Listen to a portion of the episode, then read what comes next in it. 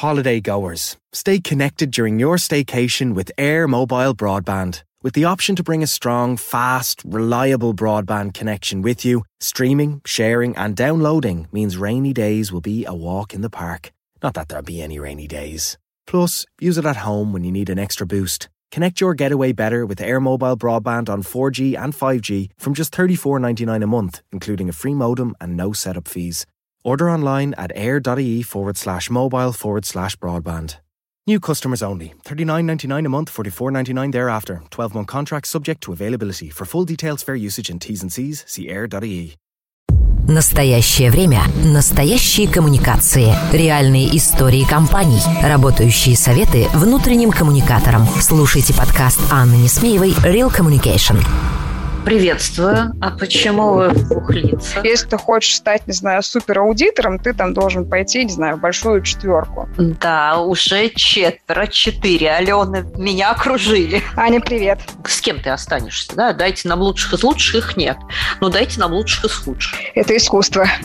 У меня ответ попроще и, может быть, поближе к земле. Мне в жизни не было так стыдно. Ну, у нас с тобой просто сегодня соглашательский какой-то подкаст. Всегда самая большая, мне кажется, проблема кроется в том, а что тебе реально надо. О боже, куда им столько? Пока не будет вижена, куда мы хотим эту молодежь привести в компанию и для чего, мы будем стрелять с пушек по воробьям. А у нас вот два этих утенка ходят и смотрят нам в рот. Чтобы мы о ней написали на VC, и весь рынок сказал «Вау». Ну, открой, открой нам тайну. Те, которые были отстающие, они, в принципе, не думали о том, что надо будет работать после института. Приходи к нам и будешь вечно с нами. Для меня это был просто феерический опыт. У меня четыре высших, и вот... Это, это круто. Да, если это японская модель, почему нет? Компания без молодой крови не жизнеспособна. Иначе вы пойдете куда-то не туда, а вам нужно прийти в очень правильное место с очень правильными ребятами.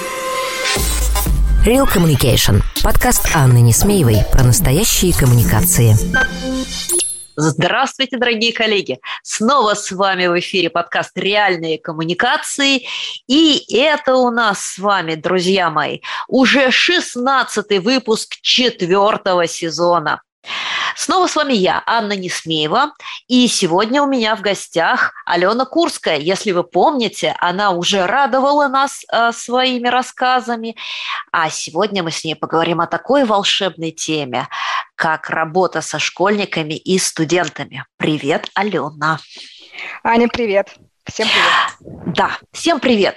А, друзья мои, я вынуждена здесь э, вклиниться, потому что меня мой редактор иначе побьет, и напомнить вам, что на наши подкасты надо обязательно подписаться на всех площадках, там, где вы их слушаете, на Яндекс Музыке, на SoundCloud, на Apple подкасте, на э, Кастбоксе, на Google подкасте, в общем, везде, где вы нас сейчас слушаете, прям обязательно подпишитесь, поставьте лайк и колокольчик, если он там есть, чтобы всегда оставаться с нами. Ну и, конечно, делитесь нашими выпусками с друзьями, потому что чем больше хороших людей узнает такие интересные истории, тем всем нам будет лучше. Все, спич я произнесла. Ален, а давай вот теперь вот прям к теме объясним, почему сейчас а, весной 22 года а, мы говорим о такой теме, как работа с молодежью, со школьниками, со студентами. Почему это важно? Ну, слушай, наверное, стоит начать с того, что мы говорим об этом уже которую весну подряд и которую осень подряд. И на самом деле большинство компаний сейчас все-таки понимают, да, что взаимодействовать с молодыми людьми надо начинать как можно раньше, просто потому что за молодыми будущее. И к моменту, когда ребята выходят из университета, у них уже есть некое представление о том, где они хотят работать. И вот очень здорово, да, чтобы это представление охватывало нашу компанию, которую мы представляем как профессионалы. Соответственно, если вдруг другие компании, да, поторопились, опередили нас и были более проактивными и начали условно охватывать эту аудиторию да, с ранних каких-то этапов, старшие классы, первые курсы института, то у них, конечно, будет гораздо больше шансов произвести какое-то правильное стартовое впечатление, просто потому что молодым людям гораздо сложнее делать выбор в пользу того или иного работодателя. У него больше страхов, да, у студента. Угу. Ты думаешь, больше страхов? А мне кажется, наоборот, молодые, они такие безбашенные, им еще семью кормить не надо, можно тут себя попробовать, там себя попробовать.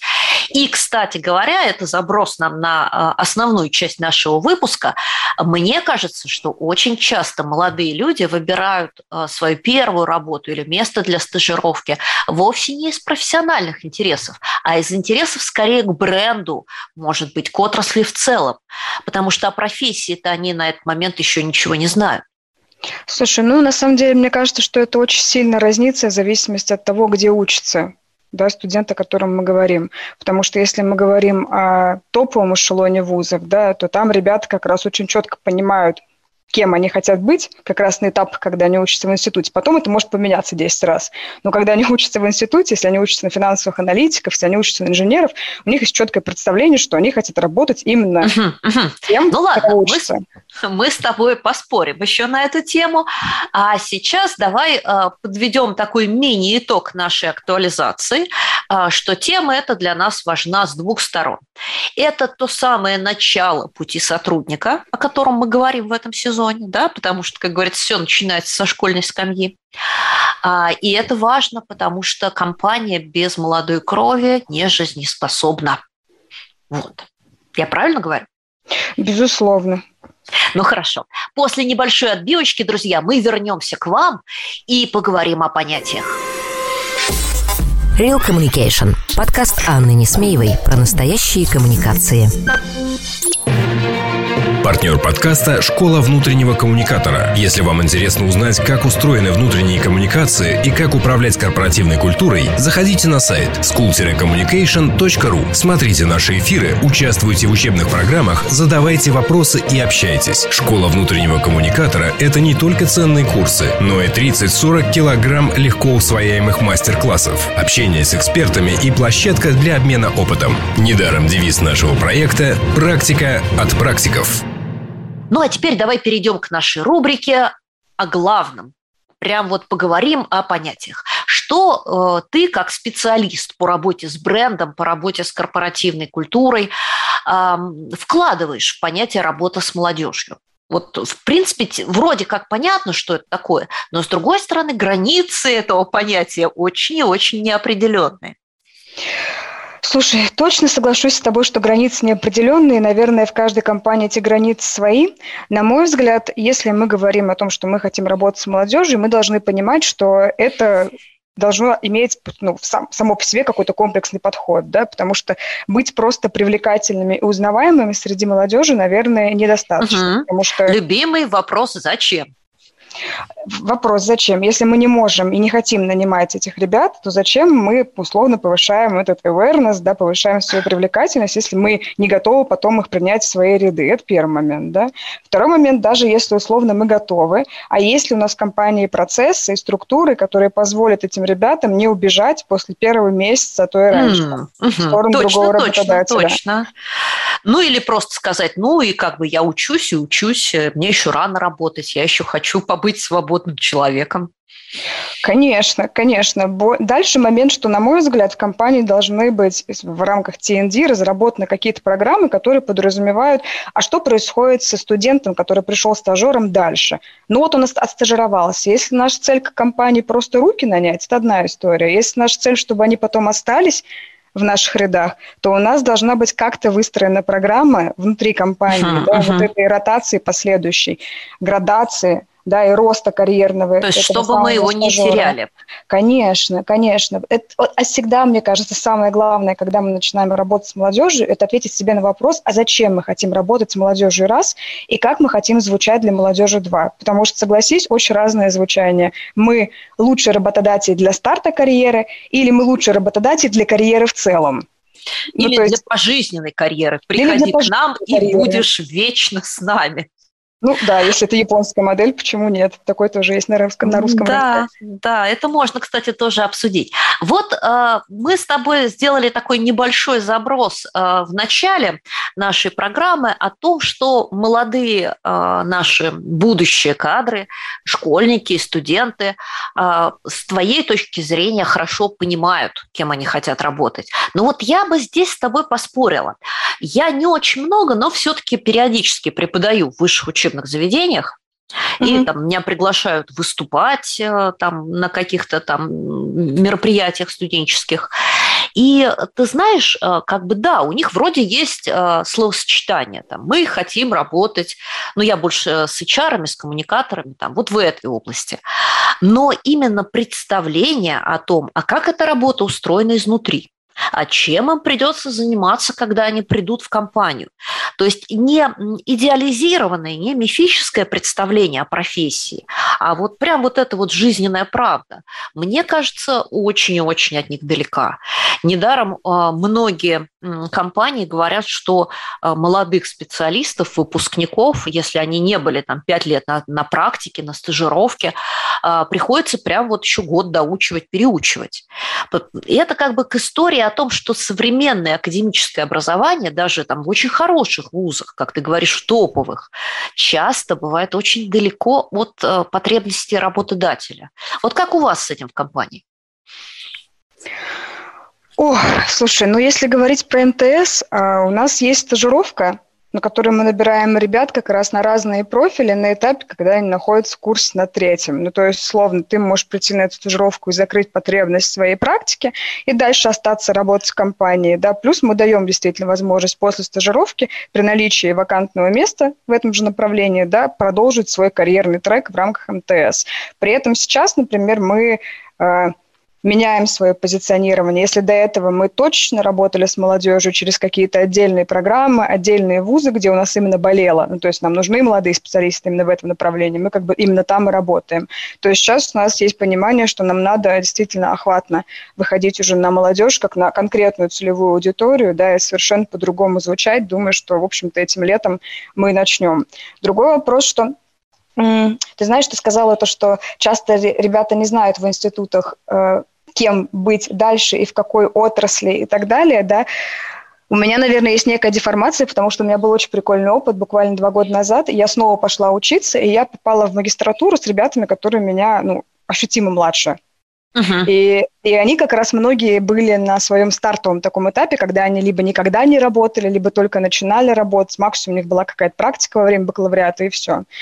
И меня очень удивило, насколько все поменялось с тех пор, по, ну, по сравнению с тем временем, когда я училась первый раз в институте, когда мы реально то есть, думали, что мы будем все финансовыми аналитиками. Это была, там, условно, умная половина группы. Uh-huh, а uh-huh. те, которые были отстающие, они, в принципе, не думали о том, что надо будет работать после института. И потом сильно удивлялись, когда эта пора наступала. То есть сейчас ребята более осознанные. Мне кажется, это связано в том числе, может быть, с тем, что стало сложнее сложнее поступить, наверное, в хороший вуз, чем это раньше было. Здесь я, наверное, рада, что наша система образования чуть-чуть усложняет все-таки входной порог, и мы здесь приближаемся а, к западному миру с точки зрения видения какого-то. Ну и, конечно, практика ориентированных занятий, в том числе факт того, что ты преподаешь, я преподаю вышки, да. То есть, наверное, это говорит о том, что мы движемся в сторону того, чтобы все-таки практики приходили, рассказывали, а как оно там по другую сторону, да, рабочей взрослой жизни, и как на самом деле в компании все устроено. Угу. Ну, если так уж совсем в сторону отступить, мне иногда кажется, что двухступенчатая система высшего образования, магистрат, э, бакалавриат и магистратура, в ней есть своя жизненная правда, потому что на первой ступени молодые совсем люди получают именно базу, да, академическую базу, без которой, ну, как бы ты не можешь считаться в принципе образованным человеком. А вот дальше ты уже специализируешься в какой-то профессии, и э, вполне, мне кажется, может быть и разумно, э, когда люди приходят в магистратуру уже постарше, да, то есть уже там что-то попробовав, уже посмотрев как бы э, на жизнь как-то, пощупав ее, то есть определив свой запрос профессиональный, а не просто куда меня поступили там после 11 класса, да, и вот я там 6 лет пошу. Безусловно, здесь точно соглашусь. Для меня это был просто феерический опыт. У меня четыре высших, и вот пожалуй, последние вот эти два, которые я получала, это было реально круто, потому что у меня уже был очень большой практический опыт. Я совершенно по-другому смотрела даже на задания, которые в институтах дают, потому что ты уже смотришь на это через призму своего реального профессионального опыта, и ты понимаешь, как эту теорию можно использовать на реальной практике. Не гипотетически, ну, а действительно это, жизненно. Это круто. Э, друзья мои, кто слушает наш подкаст, э, напишите нам, пожалуйста, в комментах, есть ли у кого-нибудь больше, чем четыре высших образования. Или Алена здесь абсолютный рекордсмен. Вангую, что вряд ли тебя кто-то переплюнет.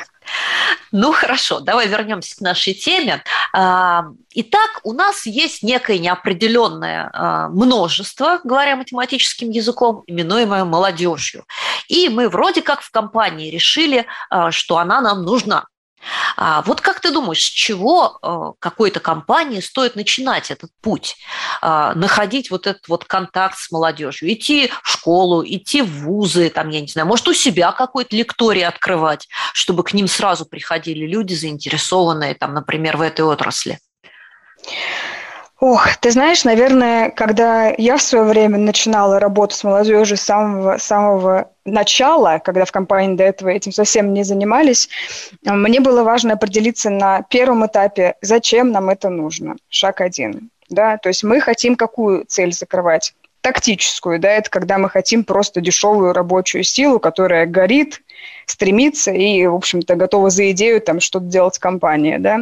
Второй вариант – это условно там какой-то операционный, да, это стажировки. То есть мы понимаем, что нам нужны ребята для того, чтобы закрывать реально какие-то операционные гэпы и, например, готовить себе там последующий pipeline. И третий вариант – это стратегический, когда мы говорим, да, мы хотим, чтобы люди к нам пришли, самые умные, самые лучшие, самые сливочки, мы их внутри разовьем, параллельно они у нас будут работать, делать какие-то реальные проекты, обучаться, ротироваться, да, соответственно, мы внутри готовим для этого всевозможные программы, и, и ротационные, обучающие. После этого мы ребят как бы двигаем, чтобы они действительно свой интеллектуальный капитал уже там на максималках инвестировали в нашу компанию. Это шаг второй, да, определиться как бы, ну, в принципе, да, стрим-то какой. То есть нам какую боль надо закрыть. Третий ну, открой, шаг... открой нам тайну. Как, с чего же начинала ты? Вот ты с какого этапа или там какого горизонта планирования начинала? Ты знаешь, я, я помню, у меня был однажды кейс, я пришла в очередную работу в компанию, и мне мой руководитель сказал, Ален, я хочу, чтобы у нас появилась программа по молодежи, чтобы мы о ней написали на VC, и весь рынок сказал, вау, я ну, говорю, слушай, ну, да, ну для... такой ну, себе запрос. Да, я говорю, слушай, ну для того, чтобы, в принципе, рынок сказал вау после статьи IVC, можно программу-то как бы и не запускать, а просто об этом написать, да, как бы, ну, кто проверит, вот. Вопрос в том, что как бы это же очень такая, ну, как бы глобальная задача, да, но при этом она не решает сама по себе, да, ну, как бы никакой стратегической бизнесовой задачи. И, на мой взгляд, самый первый шаг, который нужно сделать, это пойти к HR-директору, да, к президенту компании и определиться с тем, зачем нам нужна молодежь и как мы для этой молодежи хотим звучать. И только после этого уже планировать, какие нам нужны активности для этого. Потому что пока не будет вижена, куда мы хотим эту молодежь привести в компанию и для чего, мы будем стрелять с пушек по воробьям. Uh-huh ну, 100-500 плюс, как бы здесь абсолютно с тобой не могу э, спорить, полностью согласна. Итак, мы считаем, что наш э, слушатель э, сходил уже к собственнику компании, сходил к HRD, и вот ему сказали, для чего ему нужна молодежь и в каком виде мы ее будем подавать на стол. Э, какие следующие шаги? Что, что делаем дальше?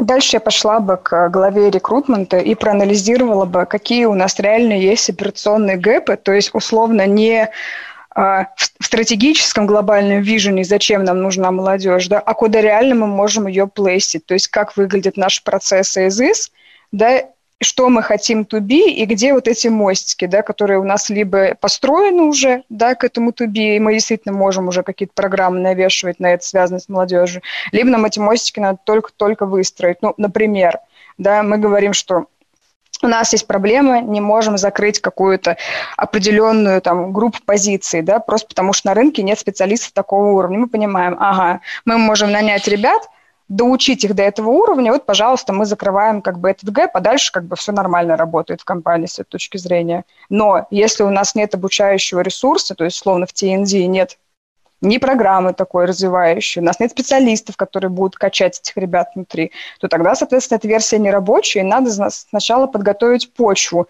прежде чем звать к себе ребят. Понимаешь, просто придумать стажировку или придумать программу обучения для студентов или создать даже кафедру, это как бы сложно, да, но это очень понятный инструмент. Их на рынке уже целая тьма, и ты можешь пойти к любому агентству, он тебе поможет там это сделать. Всегда самая большая, мне кажется, проблема кроется в том, а что тебе реально надо. Угу. А и что, что ты будешь делать этим инструментом? А что ты да, будешь да, делать да, этим да. инструментом? Когда ты заходишь в хозяйственный магазин, и там много всяких дрелей, отверточек, шуруповертов и всего такого красивого, вот, все такое замечательное. Но если ты не понимаешь, что именно ты собираешься делать, то твоя покупка, скорее всего, будет бессмысленна. Абсолютно. И здесь как бы условно я сталкивалась огромное количество раз с кейсами на рынке, когда делали обалденскую программу стажерскую, кучу ребят нагоняли, а потом эти ребята выходили на рынок, потому что обещание о там, плейсменте было не выполнено компанией, и автоматически компания получала очень плохую репутационную историю. Ну, то есть, что как бы, да, стажировка-то была кайф, но потом ребята ушли на рынок в другие компании и рассказывали в этих компаниях то, что, знаете, а, а они обещали брать на работу после этого на лендинг позишн, но не берут. Ну, ты знаешь, даже если и не обещали брать, а, как бы, ну, вот, грубо говоря, мы ну, сказали, что там у нас условно, есть, да. да, у нас есть там пять мест, да, и мы там не берем больше, но все равно ты сколько денег потратил, сил потратил, а что ты получил? Да, Когда они чего? пошли, ты обучил их, фактически испек готовые пирожки, а их съели кто-то другой, ну, тоже как-то нехорошо. А, итак, друзья мои, мало придумать программу, нужно подумать, что будете делать с результатами этой программы. Ну и, конечно же, а, на мой взгляд, да, вот маленький такой нюанс, а, не забывать, что программа, она, вообще-то говоря, должна существовать не только в головах TND и HR, но и вообще-то в бизнес-подразделениях. Потому что я, например, много раз сталкивалась, работая in-house, когда к нам пригоняли этих стажеров, не спросив нас, Нужны mm-hmm. нам стажеры. А, есть ли у нас кому ими заниматься?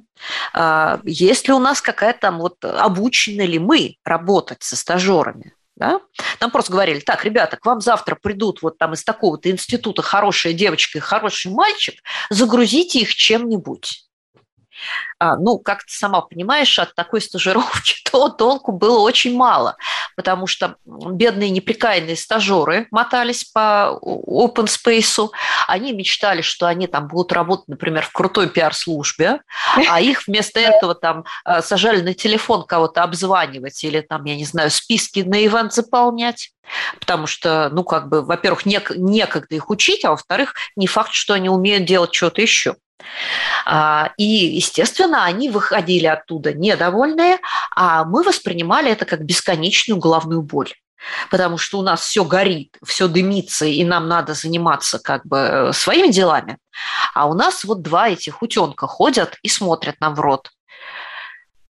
И что-то мне подсказывает, что такая ситуация со стажировками происходила не только в моей жизни. Это происходит в каждой абсолютно компании. Мне кажется, это боль номер два, когда забывают про менеджмент, хотя на самом деле это ключевое звено. Ну, то есть, опять-таки, понять, зачем тебе это надо, все супер, места есть, понимаем, что потребности какие-то бизнесовые этим рабочим ресурсом закрываем, и даже потом, возможно, возьмем их к себе на работу.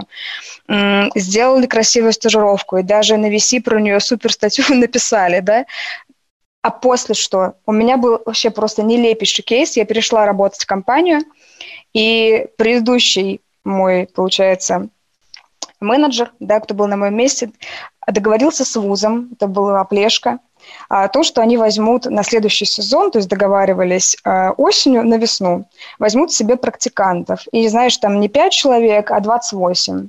О боже, в, в разные столько? В разные функции, там типа и логистика была, и supply chain, в общем, куча.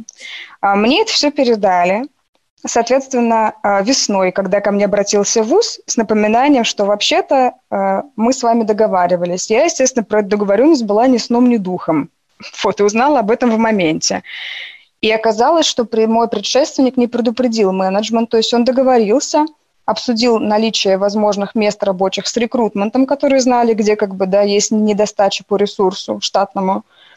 Но при этом, когда у меня пришло на следующий день 8 человек в логистику, и менеджер при них сказал, что он не будет их брать, мне в жизни не было так стыдно.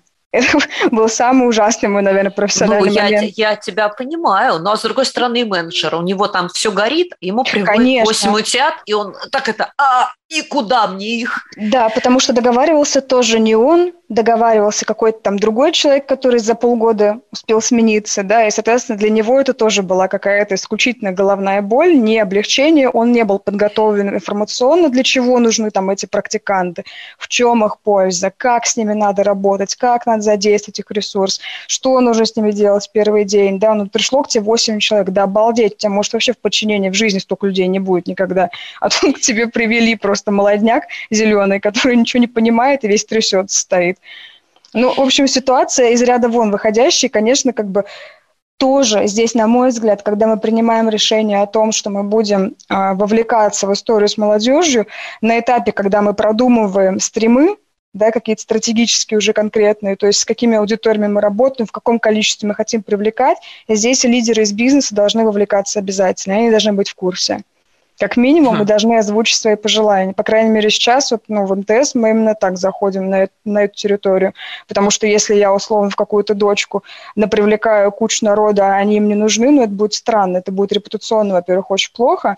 Во-вторых, как бы, наверное, в дальнейшем у нас будут большие проблемы с тем, чтобы когда потребность уже будет оформлена нормально, да, ее закрыть лучшим ресурсом, ну, а не здесь, здесь с тобой не поспоришь.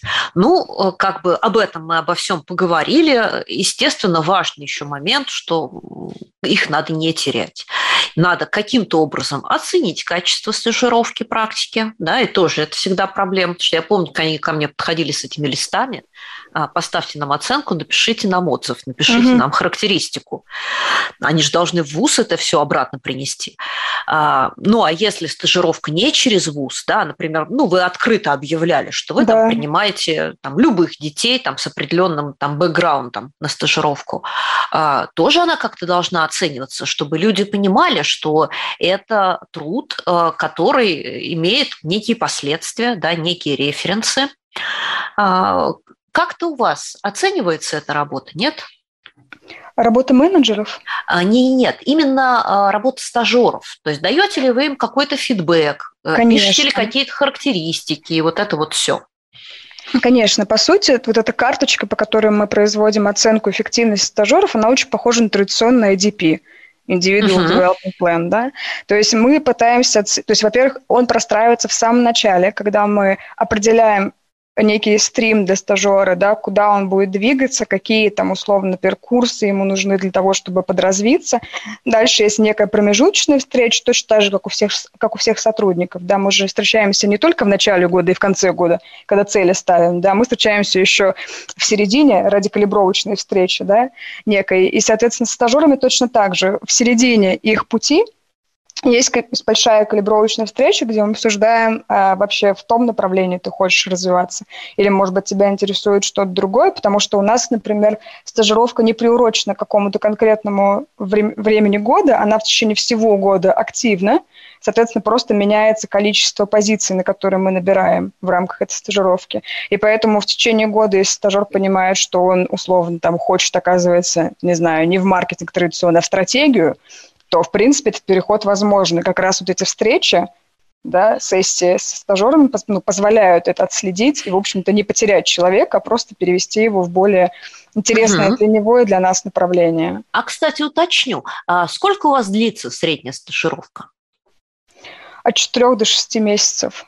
Угу. То есть все-таки они такие длинные, не, не на две недели он пришел бумажки поперекладывать. Нет, нет, бумажки перекладывать такой цели вообще нет. Мне кажется, что это очень правильная история, что МТС изначально поставил стажировку на рельсы, где мы все-таки понимаем, да, что есть некий срок, не особо эффективный на работе. Ну, то есть пока ты въезжаешь в свои профессиональные обязанности, тем более, когда ты молодой и зеленый. Соответственно, на мой взгляд, ну, где-то, наверное, два месяца являются минимальным таким адаптационным периодом, когда ты уже комфортно себя ощущаешь среди коллег, ты понимаешь, что от тебя ждут, как работают все внутренние системы, тем более в таком гиганте, как МТС, систем полно.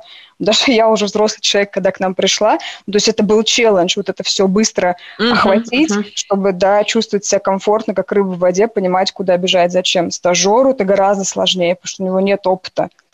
Поэтому, конечно, как бы, на мой взгляд, минимум 3-4 месяца должна быть стажировка, чтобы она была эффективной и для стажера, и для компании, потому что раньше он просто вообще никакого результата, наверное, не сможет показать. Если, конечно, да. цель не перекладывать бумажки. 100-500 плюс, и здесь я вот с тобой полностью согласна. Но ну, у нас с тобой просто сегодня соглашательский какой-то подкаст. Это же хорошо. Да, полная симфония. А, тогда, вот если мы уже об этом во всем поговорили, давай досыпем немножко цифр. А ведете ли вы какую-то статистику вот в долях? А, сколько там к вам приходит, сколько остается?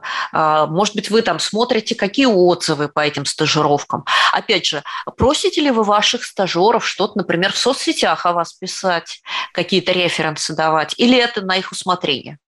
Смотри, у нас интересная структура, и взаимодействие с молодежью находится не в моем ведомстве, а в корпоративном университете, потому что есть теория, что, в общем-то, в стажерских программах доля вот этого карьер-трека, TND-часть очень большая. Да, да, да, да. Она очень большая, поэтому у нас этот центр экспертизы сидит там. Но, естественно, мы находимся с девочкой, которая лидирует в синхроне, потому что с точки зрения привлечения и позиционирования, конечно, здесь экспертиза на нашей стороне. А девчонки ведут точно статистику, которая касается вот этой воронки, ну, то есть, условно, от момента, сколько мы изначально людей, в принципе, оповестили через различные каналы, в том числе, конечно же, я говорю о digital, о digital каналах, да, а, в, в общем поле информирования, да, то есть сколько людей увидело нашу стажировку, сколько людей откликнулось, сколько в итоге там на каком этапе проходило на отбор, сколько попало на стажировку в течение года, сколько из них остались после этого на позициях. Обязательно есть exit-интервью с каждым Uh-huh. И, собственно, что, на мой взгляд, очень круто, то, что мы в курсе карьер-треков каждого из стажеров, который в компании остался. То О, мы ну прям... вот это да, это ценно. Мы прям следим а, за тем, как дальше эти ребята развиваются, и на самом деле есть прям ребята, которые звездочки, и мы дальше нашу программу, вот эту, да, МТС-интро, продвигаем с помощью них. Ну, то есть, как бы эти ребята дают э, интервью, которые мы публикуем на лендингах. А мы используем э, реальные фотографии наших стажеров. То есть, если на первых там волнах стажировки, когда мы только-только ее там, придумали, да, и начали раскатывать.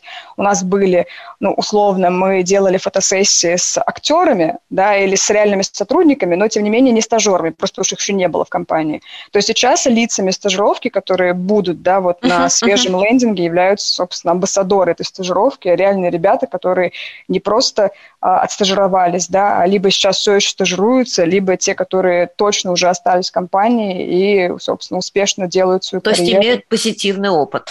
Конечно, конечно. И мы, когда э, условно в кейсе, если вдруг да, есть какой-то негативный опыт у нашего стажера, то мы, конечно, выясняем, в чем дело, потому что, в общем-то, точно такой же подход царит в МТС в отношении каждого сотрудника. То есть у нас, в принципе, есть культура обратной связи на выходе из компании, и, на мой взгляд, это правильно. Потому что очень здорово знать, почему к тебе приходят, но чтобы это знать еще лучше, важно знать, почему mm. от тебя уходят. Ну, слушай, ты пробрасываешь на мостик а, просто на будущую программу. Мы через недельку собираемся с Людой Терентьевской поговорить о том, как расставаться с сотрудниками, чтобы остаться друзьями. Это искусство. Да, да, это непросто. Ну, слушай, мы прям вот очень позитивно рассмотрели опыт МТС. Прежде чем мы уйдем на финальную часть программы, а, давай чуть пошире вот выйдем за пределы твоей компании и попробуем а, ответить на два вопроса. Вот как тебе кажется, какие отрасли отрасли э, нашей экономики, или, может быть, регионы, я не знаю, сейчас э, наиболее заинтересованы и нуждаются в работе с молодежью. И, э, может быть, ну, вот такой вот вопрос Хотя нет, давай сначала на первый ответим. Какие вот ты считаешь отрасли экономики прям очень-очень прям в этом заинтересованы? Да, смотри, первая однозначно аудитория – это айтишники. Э, во-первых, потому что сейчас да, большой отток ИТ-специалистов, да, это как бы факт. И на, на мой взгляд, как минимум, очень важно понимать то, что ребята, которые реально крутые в ИТ, они начинают этим заниматься очень рано, гораздо раньше, чем те, кто становятся крутыми финансистами, экономистами, инженерами и так далее. Они реально со школы кодят.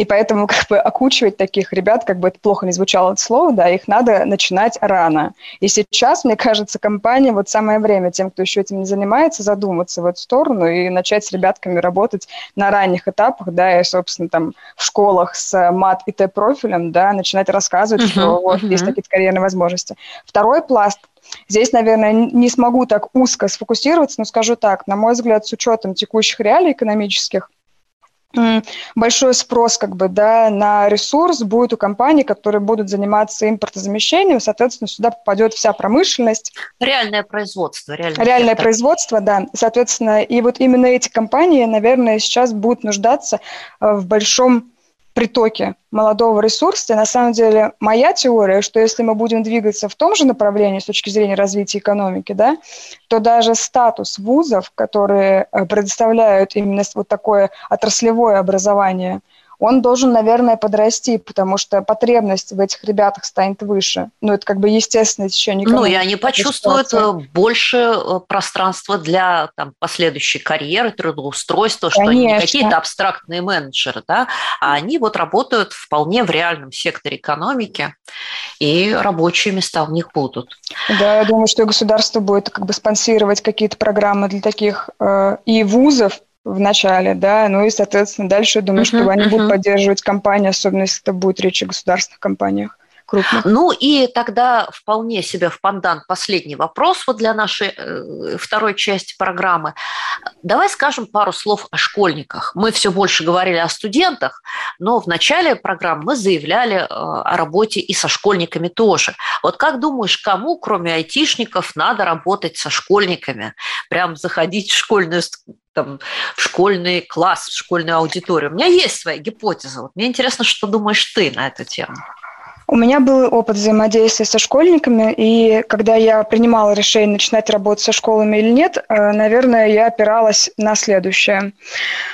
Важно понимать, есть ли в компании какой-то реально сложный профиль. Ну, то есть, почему мы идем искать айтишников в школу? Потому что мы понимаем, что ребята начинают рано кодить, потому что айтишники дорогие, их там, много, их там мало, условно, очень крутых и так далее. Да? Но ведь есть как бы программы, например, в компаниях, да, где набирают ребят с очень узким профилем, да, например, чтобы там у ребят было какое-то супер иностранное образование например, да. Есть uh-huh. ребята, у которых требуется какое-то суперфинансовое образование. И важно понимать, что вот в топовые вузы, на топовые факультеты, откуда тебе именно нужны эти ребята, дети идут, как правило, если мы говорим, например, о Москве, из очень конкретных школ, лицеев и гимназий. Ну, то есть, как бы есть uh-huh, uh-huh. учреждения школьного образования, да, которые готовят ребят в конкретные вузы.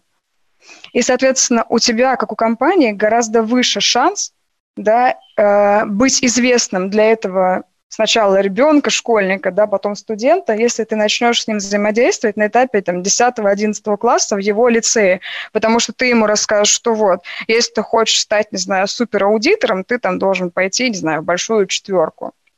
Uh-huh. Потом он придет в институт, в институте ему будут рассказывать какую-то следующую информацию, потому что там уже будет гораздо больше шума, ведь там гораздо больше предметов, у тебя Понятно. каждый год нового преподавателя. Конкуренция гораздо выше уже. Ну, у меня ответ попроще и, может быть, поближе к земле. На самом деле, вот мой опыт, а я как бы сижу сейчас в жюри нескольких конкурсов, где в том числе вот э, и рассматриваются вот эти вот э, градуэт программы, да, работы угу. с молодежью. На самом деле вот в работе со школьниками э, лидируют, я считаю совершенно правильно, лидируют две группы компаний. Э, это компании э, градообразующие из неблагополучных регионов, Потому угу. что если они не будут э, с лучшей молодежью своего региона работать, э, то она просто уедет и не вернется. И все. А других там нет. Ну, как бы ты, ну, с кем ты останешься, да? Дайте нам лучших из лучших, их нет. Но дайте нам лучших из худших. И как бы э, очень много делают промышленники здесь. И вторая... Целевые программы, да. И вторая, как не парадоксально, ну, из этого же соображения логично, это агротех. Потому что с селом все еще хуже. А сейчас агротех становится очень высокотехнологичным. А, там действительно э, не только, извини, говно месить в резиновых сапогах, но там много Конечно. как бы сложных работ.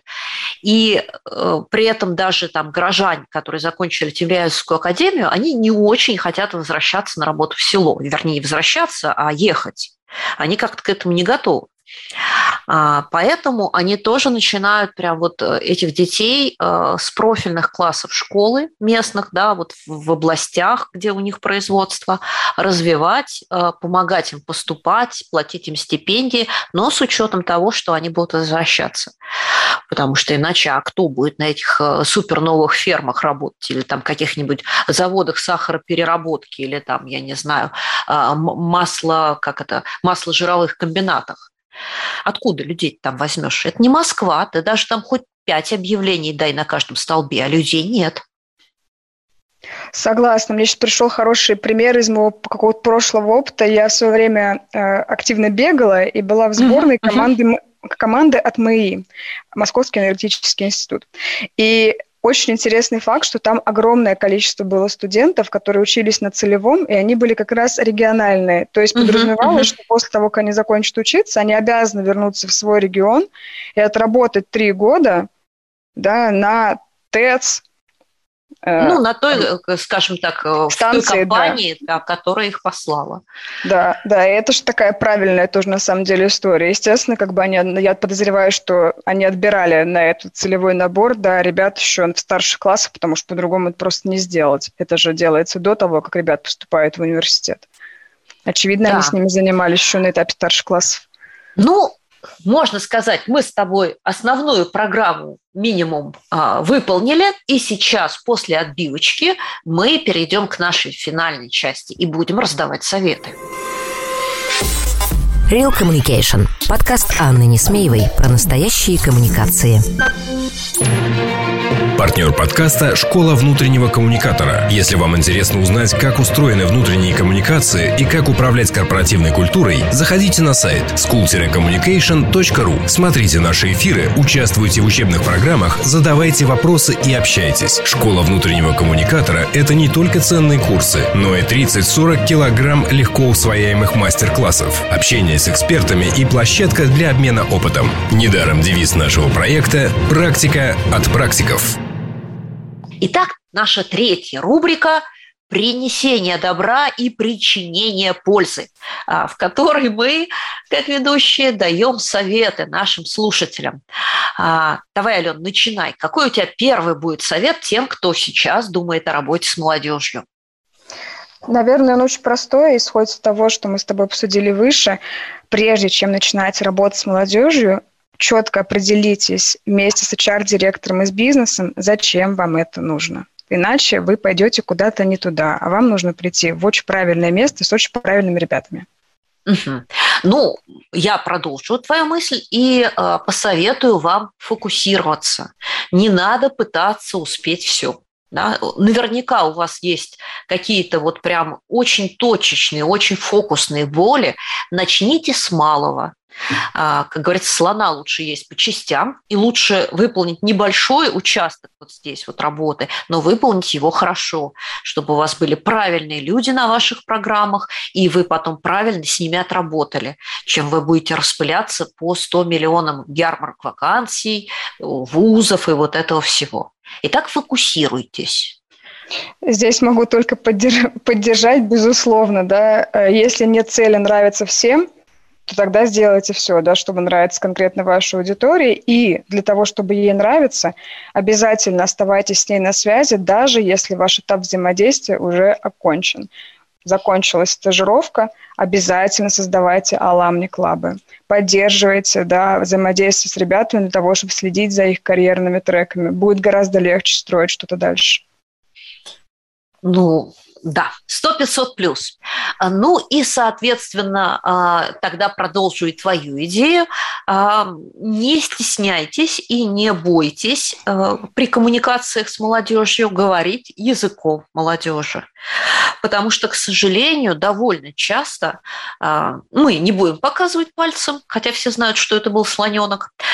Есть компании, которые такие прям звериную серьезность вот в этих коммуникациях. Вот там вот так вот все прям пафосно, и вот мы такие вот все, а вы тут должны к нам прийти в костюмах, тройках с галстуками и лаковых штиблетах, потому что мы такие. А, но нет, сегодняшняя молодежь, она как-то этого не любит, не понимает и вряд ли оценит. Поэтому не стесняйтесь говорить нормальным языком с ними, и, возможно, а, один из ваших первых стажеров будет специалист по коммуникациям, который будет писать вам тексты на языке молодежи, для молодежи.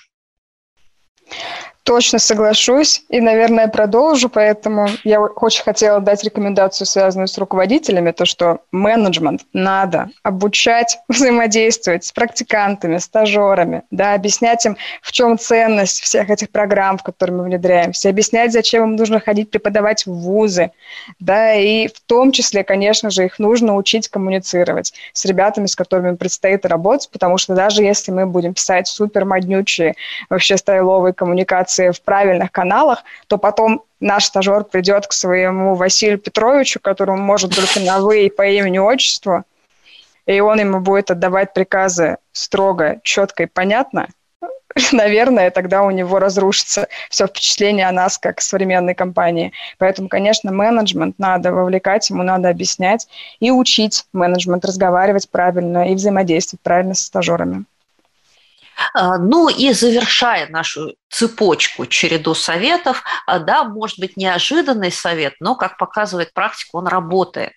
Когда вы берете детей, наших утяток, на стажировку, не держите их все время в загоне, в вольере. Вовлекайте их не только э, в те задачи, на которые вы берете, но обязательно привлекайте их, если есть такая возможность, ко всем аспектам корпоративной жизни. Пусть они с вами бегают, прыгают, плавают, собирают мусор, участвуют в корпоративных, там, я не знаю, метапах, вечеринках, волонтерских акциях, потому что э, вот это привяжет их к компании ничуть не меньше, э, чем э, профессиональные знания. И поможет установить горизонтальные связи между ними как людьми и э, между сотрудниками компании. Могу лишь согласиться. Ну что же, программа всеобщего согласия на этом подходит к концу. А, сегодня мы говорили с вами о том, как работать с молодежью. А, в эфире была я, Анна Несмеева, а в гостях у меня была Алена Курская, МТС. А, человек, который буквально своими хрупкими ручками строит крутой бренд работодателя. Ну, а мы с вами услышимся через недельку. И, как я уже сказала, будем говорить о том, как увольняться, увольнять и оставаться при этом друзьями. До встречи. Всем пока. Это был очередной выпуск «Реальных коммуникаций». И я, Анна Несмеева. Слушайте нас на любой подкаст-площадке Яндекс Музыка, Кастбокс, Спрекерс, Apple Podcast, ВКонтакте или Google – Словом, там, где вам нравится. А главное, оставляйте нам лайки и пишите, пишите комментарии, потому что этот подкаст для вас и о вас. До встречи!